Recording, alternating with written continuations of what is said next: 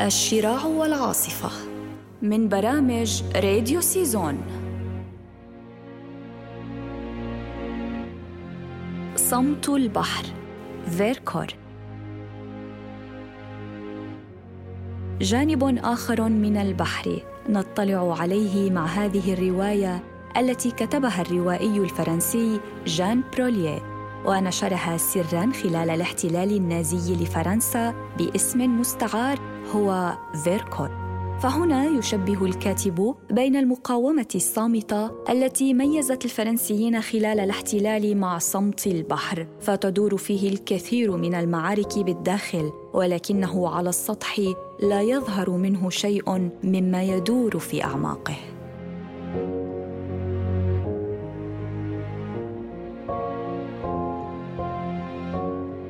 دائما الأسرار الموجودة في البحر تمثل شغفا شديدا للعلماء والباحثين لمعرفتها والاطلاع عليها. فتدور الأحداث عن فتاة تمتلك مع عمها فندقا صغيرا في الريف الفرنسي إلا أن ضابطا المانيا يزورهم فجأة ويقضي بينهم عدة أيام ليقعا في عشق بعضهما لكن بصمت تفضحه نظرات الأعين ورعشة الأيدي واللفتات الحائرة.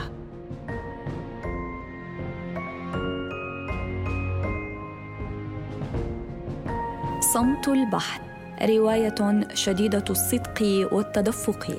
تنتقل بسلاسة بين الغموض والعشق والمقاومة والصراع البشري بين القناعات الشخصية والواجبات المفروضة.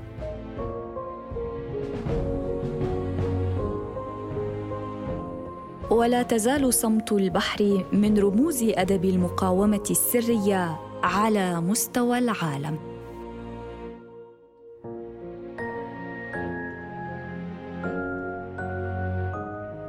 وفي اقتباسات من هذه الرواية كان ينظر بثبات أليم إلى الملاك المحفور بأعلى النافذة الملاك الإلهي الباسم الذي يشع منه نور سماوي. وفجأة انبسطت أساريره وفقد الجسد تصلبه وانحنى وجهه قليلا نحو الأرض بيد أنه عاد فرفعه من جديد وقال بنبرة طبيعية لقد استعملت حقوقي وطلبت الالتحاق بإحدى كتائب الغزو وقد استجابوا لي أخيرا وقدموا لي هذا المعروف وغدا سيسمح لي بأن أبدأ الرحيل.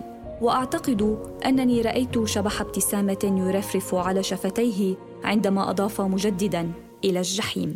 وارتفع ذراعه نحو الشرق نحو تلك السهول المترامية التي ستتغذى فيها الحنطة في المستقبل من الجثث.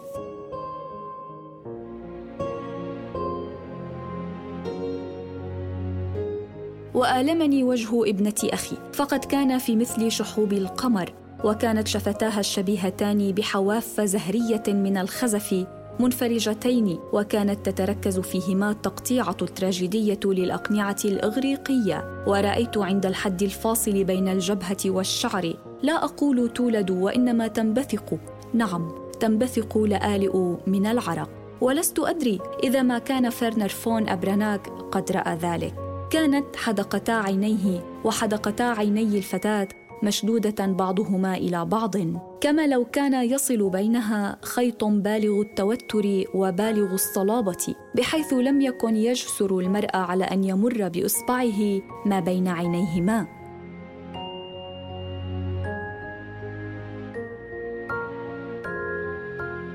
وكان إبرانات قد أمسك بإحدى يديه مقبض الباب وكان يمسك بالأخرى إطار الباب.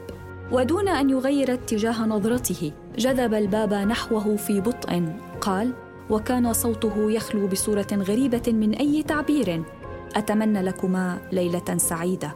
أعتقدت أنه كان بسبيله إلى أن يغلق الباب ويرحل ولكن لا فقد كان ينظر إلى ابنة أخي. كان ينظر إليها وقال بل همس قائلا وداعا. ولم يتحرك كان ساكنا تماما. وفي وجهه الساكن المتوتر كانت عيناه أكثر سكونا وتوترا وكانتا متعلقتين بعيني ابنة أخي البالغتي الاتساع والبالغتي الشحوب. ولقد دام ذلك دام كم من الوقت دام حتى حركت الفتاة أخيرا حركت أخيرا شفتيها والتمعت عينا فيرنر وسمعت وداعا.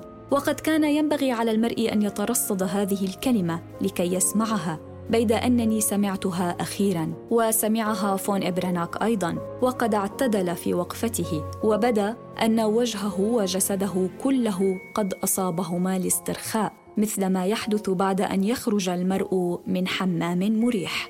وابتسم حتى أن آخر صورة حفظتها له هي صورة باسمة وأغلق الباب وتلاشى وقع خطواته في نهاية الدار.